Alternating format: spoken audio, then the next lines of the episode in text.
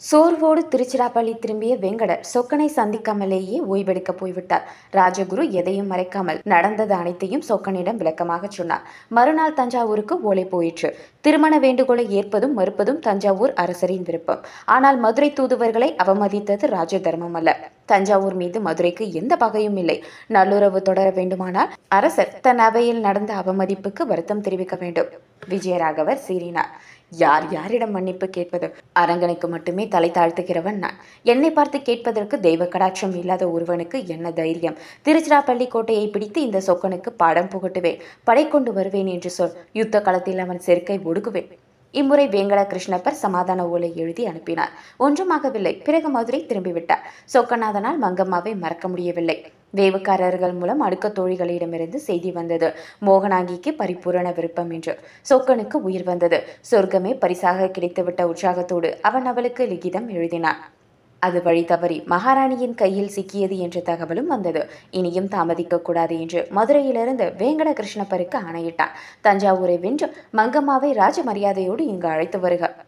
வேங்கட கிருஷ்ணப்பர் கன்னிவாடி ரங்கண்ண நாயக்கரை அழைத்து மதுரை நிலைப்படையில் தனது தளபதியின் கீழ் இருக்கும் பத்தாயிரம் வீரர்கள் இருபது பீரங்கிகளோடு சென்று வல்லம் கோட்டையை தாக்குமாறு கூறினார். மீதி படைகளோ பழைய படைகளோ தேவையில்லை என்றார். அவரது நம்பிக்கைக்குரிய மதுரை கோட்டை காவல் நாற்பது கள்ளர் மட்டும் வளரிகளை வண்டியில் ஏற்றிவிட்டு உடன் சென்றனர். இரண்டாம் நாள் விராலிமலையில் தண்டு இறங்கிய போது ஐயாயிரம் குதிரை வீரர்களோடு வேங்கடர் மதுரையிலிருந்து வந்து சேர்ந்து கொண்டார்.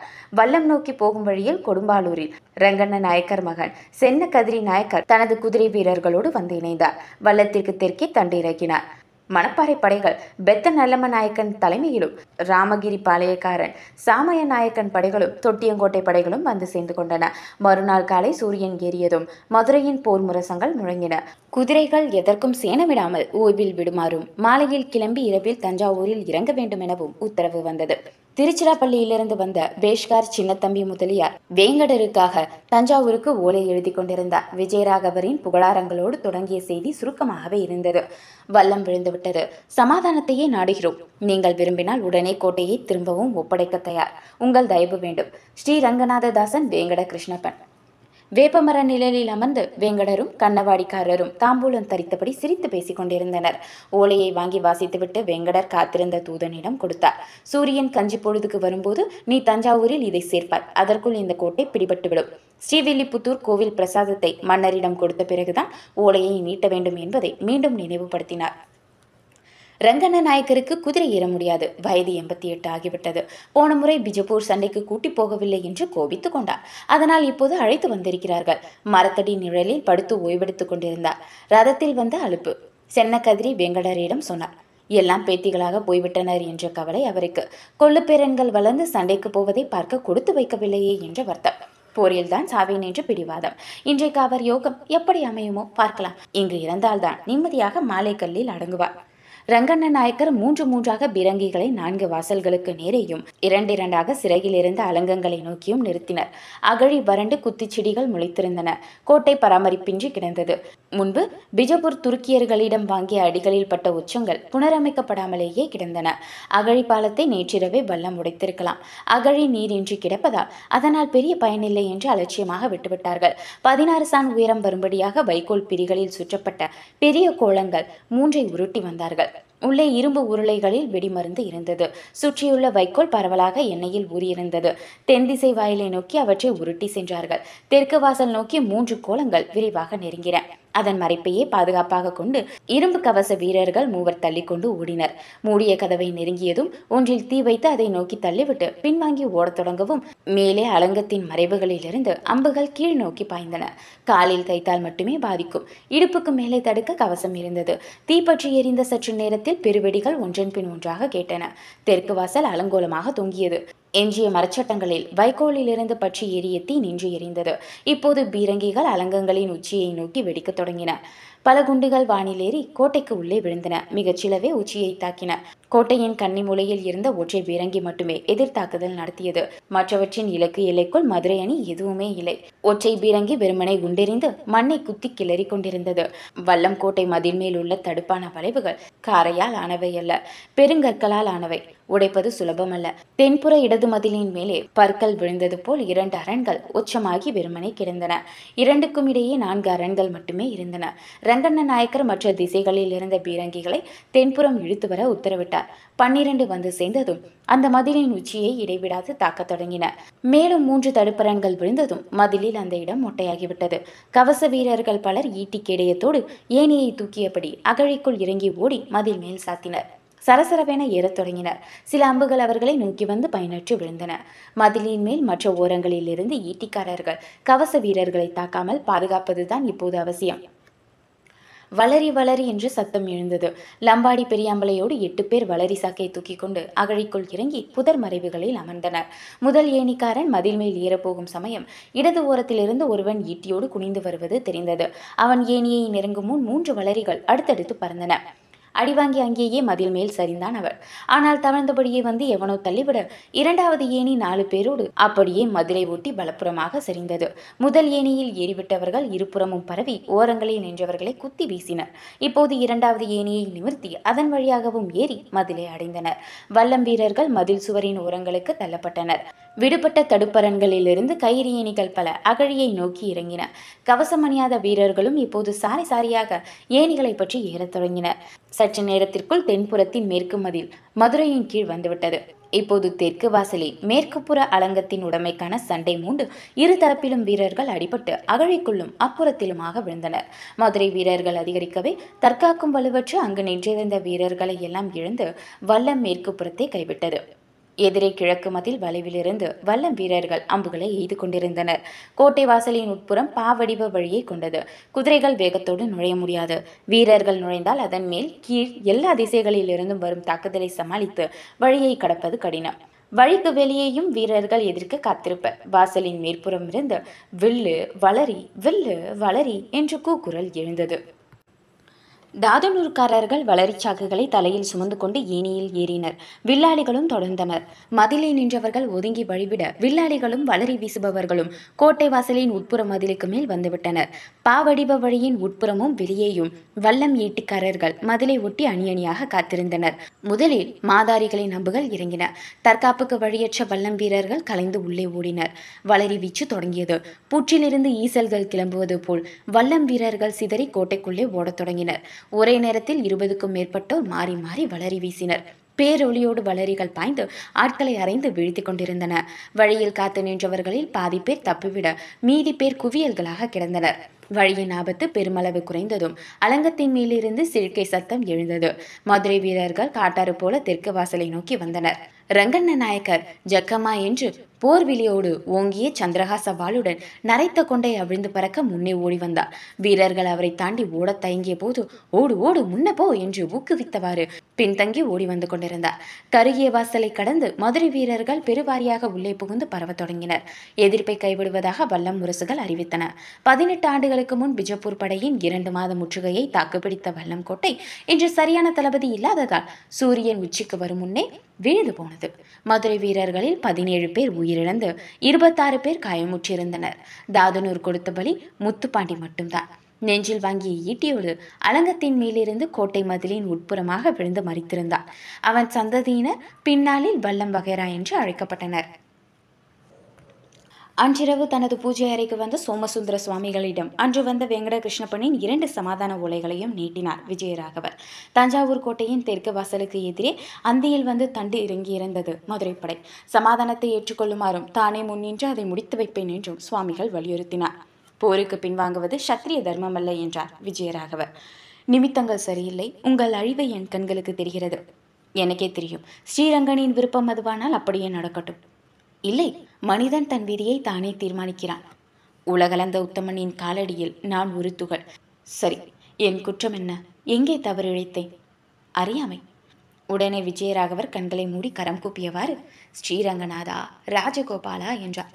தளபதிகள் காத்திருப்பதாக அங்கே வந்த சேவகன் பணிந்து சொன்னான். கொழு மண்டபத்திற்கு அரசர் வந்தபோது தலவாய் ரங்கப்ப நாயக்கரும் குதிரைப்படை தலக்கர்த்தாவான ராமிவாரு அங்கராஜுவும் காத்திருந்தனர்.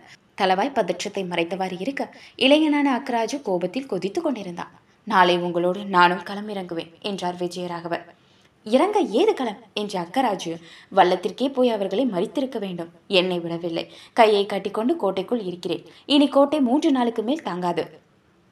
எல்லாம் பிள்ளை விளையாட்டாய் போய்விட்டது என்று குமுறினான். அவன் கோபம் நியாயமானதுதான். கோட்டைக்குள் அவன் குதிரை வீரர்கள் நாலாயிரம் பேர் தான் இருந்தனர். தஞ்சாவூரின் மீதி இரண்டாயிரம் குதிரை வீரர்கள். பிரகதீஸ்வரர் கோவில் சின்ன கோட்டைக்குள் சித்தபுலிவாறு சொக்கரவ் தலைமையில் இருந்தனர். காலாட்படைகள் இங்கு பன்னிராயிரமும் அங்கு இரண்டாயிரமும் இருந்தன. சென்ற வாரத்திலேயே திருப்பத்தூர் திருக்காட்டுப்பள்ளி பண்டைநல்லூர் செங்கோட்டை அறந்தாங்கி பட்டுக்கோட்டையில் உள்ள ஆறாயிரம் குதிரைகளையும் பாதாதி படைகளையும் இங்கு வர ஆணையிடுமாறு மன்றாடினான். ஏன்? மதுரை படைகள் வரும் முன்பே சின்ன கோட்டையில் உள்ள குதிரைகளை பெரிய கோட்டைக்கு மாற்றிவிட வேண்டும் என்றும் வற்புறுத்தினார். இப்போது மதுரை இரண்டு கோட்டைகளையும் முற்றுகையிட்டு துண்டித்து விட்டது. சொன்னார் பெரிய கோட்டை ஒரு மாதம் தாங்கும் என்பது என் கணக்கு. அல்லது நாம் இரண்டு கோட்டைகளிலிருந்தும் ஏக காலத்தில் வெளியேறி தாக்கலாம். கடைசியாக விஜயராகவர் முடிவெடுத்தார். முற்றுகையை நீடிக்க விட்டு பொறுத்திருந்து பார்ப்போம். போர் நடக்கும்போது இளவரசன் மன்னார் சிறையில் இருப்பது நீதி அல்ல அவனை சின்னக்கோட்டை சிறையிலிருந்து விடுவித்து சின்னக்கோட்டையில் உள்ள சேனைக்கு தளபதியாக்குமாறு ரங்கநாதனுக்கு ஓலை அனுப்புகிறேன். ரங்கன் வழக்கம் போல கோட்டை பொறுப்பாளனாக இருக்கட்டும் என்று கூறிவிட்டு ஓலை எழுதுமாறு பணித்தார். இந்த திடீர் திருப்பத்தை கண்டு மிரண்ட தலவாய் தன் மகனுக்கும் மன்னாருக்கும் ஒவ்வாது என்பதால் சின்னக்கோட்டையின் கதை முடிந்தது என்று கருதி தன் மகனின் கதியை நினைத்து கலங்கினார். மன்னாருக்கு மற்றொரு ஓலையை எழுதி நிலைமையை கூடுதல் சிக்கலாக்கினார் மன்னர். மன்னார் சாமி ஒன்றரை வருஷமாக சிறையில் இருக்கிறான். அவன் சிறைப்பட்ட கதைதான் நாடெங்கும் பாட்டாக கிடந்தது. பிரதானி கோவிந்தையா ஒரு நாள் நள்ளிரவில் சிரம பரிகாரத்திற்காக தனது மாளிகையின் பின்புறம் போனபோது உத்தியானவனத்தில் தனது மகள் சுலட்சினி மன்னார் சாமியுடன் சலாபிப்பதை கண்டுவிட்டார். அரசரிடம் இந்த அநீதியை முறையிட்டார். கேட்டார் அவரோ ஆதாரம் கேட்டார் கோவிந்தையா குமாரத்தியை கண்டித்தார் அவளோ தான் இளவரசனின் மிரட்டலுக்கு பணிந்து போன அவளை என்று அழுதாள். மகள் எந்த பாவமும் அறியாதவள் என்று தாய் துணைக்கு வந்தாள். மகள் அடிக்கடி பிறந்தகம் வரும் காரணம் இதுதான் என்று உறுதியாய் நம்பிய கோவிந்தையா கும்பகோணத்தில் இருக்கும் அவளது பர்த்தா ராகவேந்திரையாவை அழைத்து மிரட்டினார். அவர் மன்னாரின் முத்திரை மோதிரத்தையும் சரச லிகிதங்களையும் எடுத்துக்கொண்டு வந்து காட்டினார். அவை அசேதன சாட்சிகளாயின சேதன சாட்சியாக ராகவேந்திரையா மன்னர் முன் நின்றார். குற்றம் இழைத்தவன் தன் மகனே ஆயினும் நீதி வழுவாத அரசர் உரிய தண்டனையாக அவனை சிறையில் அடைத்துவிட்டார் அதற்கு பிறகும் பிரச்சனை வெட்டபாடில்லை. மனு நீதி இதுவல்ல என்று சதுர்வேதி மங்களங்கள் ஆட்சேபம் எழுப்புவதாக கேள்விப்பட்ட மன்னர் கலங்கினார். புத்திர சோகம் தன்னை வாட்டும் நிலையும் வருமோ என பயந்தார். பின்னர் பரிகாரங்களுக்கான பரிந்துரை வந்தது. பிராமண ஸ்திரியை தீண்டிய தோஷம் தம் சந்ததியை பிடிக்காமல் இருக்க கோதானங்கள் செய்தார். யாகங்கள் பூஜை புனஸ்காரங்கள் தொடர்ந்தன. பின்னர் இருபத்தி நான்காயிரம் பூவராகனார் நாச்சியாருக்கு பொன் பிரதிமை செய்வித்து ஸ்ரீரங்கம் கோவிலுக்கு அளித்தார். ராஜமன்னார் சாமி சின்னக்கோட்டை கிழக்கு வாசல் கோபுரத்தின் மேல் ஏறி நின்று களத்தை நோட்டமிட்டான் சுல்தான்களைப் போல முழு போர்க்கவச உடையில் இருந்தான் வெகு நாள் கழித்து சூரியனை கண்டதால் எதிர்வெயிலில் கண் கூசியது. வடகிழக்கே கூப்பிடு தூரத்தில் பெரிய கோட்டை கம்பீரமாக நின்றிருந்தது. அதன் கிழக்கு வாசலுக்கு நேரெதிரே மதுரையின் ஒரு குதிரைப்படை அணியும் இரண்டாயிரம் வீரர்களும் மட்டும் நின்றிருந்தனர். தெற்கு வாசலுக்கும் சின்ன கோட்டைக்கும் முன்னே உள்ள பரந்தவெளி வெறுமனை இருந்தது. தெற்கே மிகவும் தள்ளி மதுரை அணிகள் நின்றிருந்தன. தந்தையிடம் தன் திறமையை நிரூபித்து காட்ட கிடைத்த சந்தர்ப்பம் இது என்பதிலேயே அவன் எண்ணம் குறியாய் இருந்தது.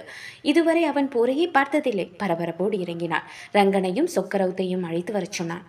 உடனே நாம் வெளியேறி தாக்க வேண்டும். நம்மோடு பெரிய கோட்டை படைகளும் இணைந்து கொள்ளும். அக்கராஜு இருக்கும்போது நமக்கு என்ன கவலை? படைகளை ஆயத்தமாக்குங்கள் என்று அவர்களுக்கு ஆணையிட்டான்.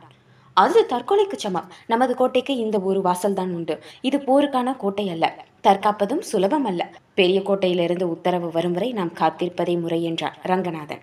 தனக்குரிய அரியணையில் அமர்ந்தவாறு இந்த ரங்கப்பயல் சதிராட்டத்தை ரசிப்பதான ஒரு சித்திரம் மன்னாரின் மனக்கண்ணில் எழவும் எரிச்சலோடு இது என் ஆணை என்று கத்தினான். கோட்டையின் பொறுப்பாளன் என்ற முறையில் நான் இதற்கு சம்மதிக்க முடியாது. இன்று நான் இந்த போரை நடத்தும் சேனாதிபதி நாளை இந்த ராஜ்யத்தின் மகாராஜா. உயிர் உள்ளவரை கோட்டை கதவை திறக்க மாட்டேன். தளபதியின் உத்தரவை மீறிய குற்றத்திற்காக இவனை பிடித்துக்கட்டு என்று சொக்கரவத்தை பார்த்து கத்தினான். அவன் தயங்கினான். ம் என்று உரிமையவாறு மன்னார் வாளை உருவினான். அருகில் இருந்த வீரர்களை அழைத்த ரவுத் ரங்கனை அழைத்துச் செல்லுமாறு கூறினார். சிறைக்கூடத்திற்கு என்று திருத்தினார் மன்னர். தானே உடன் சென்று உள்ளே அடைத்து திறவுகோலையும் வாங்கி கொண்டு வெற்றி கழிப்புடன் திரும்பினான். படைகள் அணிவகுத்தன. ரவுத்தை மன்னார் தனியே அழைத்தார். களத்தில் இறங்கிய பின் இந்த யுத்தத்தை ரவுத்தே வியூகம் அமைத்து நடத்தி கொடுக்க வேண்டும் என்றும் அவன் விரும்பும் பரிசு எதுவானாலும் தான் தர தயார் என்றும் உறுதியளித்தார். ரவுத் முகத்தில் எந்த உணர்ச்சியும் இல்லாமல் அமைதியாக கேட்டுக்கொண்டிருந்தார் நீயே படை நடத்து நான் உன்னோடு வருகிறேன் என்றான் மன்னாரு. ரவுத் வீரன் மட்டுமல்ல விவேகியும் கூட விஜயராகவருக்காகவும் தன் வீரர்களுக்காகவும் உள்ளுக்குள் வருந்தினான். இது கூடாது என்று கருதுகிறேன். ஆனால் நீங்கள் ஆணையிட்டால் மீறமாட்டேன். ஏதாவது செய்து தன்னை உடனே நிரூபித்தாக வேண்டும் என்று துடிக்கும் மன்னாருக்கு ரவுத்தின் மதிநுட்பம் புரியவில்லை. நல்லது உடனே இறங்குவோம். ரவுத் ஓய்வில் விட்டிருந்த பல் தேய்த்த குதிரைகளையும் முதிய வீரர்களையும் முப்பது கொண்ட அணியாக்கி மன்னாரை சுற்றிலும் அங்க சேவகர்களாக நிறுத்தினார் நீ குதிரைப்படையோடு முதலில் இறங்கு என்றான் மன்னார். தளபதி முன்னே செல்வதுதான் மரபு. காலால் படையை வழிநடத்தி செல்லுங்கள். நான் பாதுகாப்பாக பின்தொடர்கிறேன். என் பின்னே வாருங்கள் என்று காலால் படை வீரர்களிடம் கூறிவிட்டு தன் குதிரையில் ஏறி அங்க சேவகர்களுடன் கோட்டை வாசலுக்கு சென்று திறக்குமாறு உத்தரவிட்டான். குழம்பிய காவல் வீரர்கள் தயக்கத்தோடு திறந்தனர். முரசரையும் உத்தரவு கூட வராததைக் கண்டு மதில் மேலிருந்த வீரர்கள் புரியாமல் முழித்தனர். காலாட்படை பின்தொடர வேண்டியதை கணக்கில் கொண்டு மன்னர் குதிரையை தன் நடையாக நடத்தி கொண்டு போனான். வெளியே வந்தவுடன் தெற்கே தொலைவில் நிற்கும் மதுரை படையை நோக்கி சென்றார் கல்யாண ஊர்வலம் போல் வீரர்கள் வெளியேறி வருவதைக் கண்ட பெரிய கோட்டை காவல் மாட வீரர்கள் திகைத்து நின்றனர். பெரிய கோட்டை ஈசான முளைக்கு எதிரே தன் குதிரையில் அமர்ந்து வெற்றிலை நரம்பு கிள்ளிக் கொண்டிருந்த வெங்கடரை கூப்பிட்டு ஒரு வீரன் மேற்கே சுட்டிக்காட்டினான். திரும்பி பார்த்தவரின் கண்கள் வியப்பில் விரிந்தன. தூதுக்குழுவோ என்று குழம்பிய அவர் சிந்தை பின் தெளிவடைந்தது.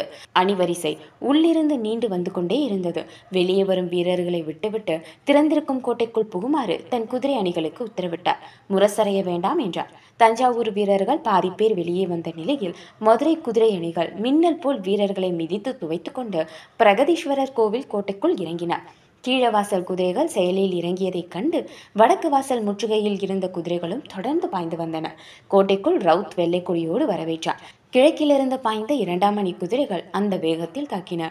வெளியில் துண்டிக்கப்பட்ட காலால் படை வீரர்கள் சிதறி தெரித்து உயிர் காக்க ஓடினர். மன்னாரும் அங்க சேவகர்களும் ஆடுகள் போல வெட்டுப்பட்டு விழுந்தனர். தப்பிக்க முயன்ற சேவகர்களை விரட்டி விரட்டி வீழ்த்த ஆலட்ச குதிரைகள் விலகி ஓடின.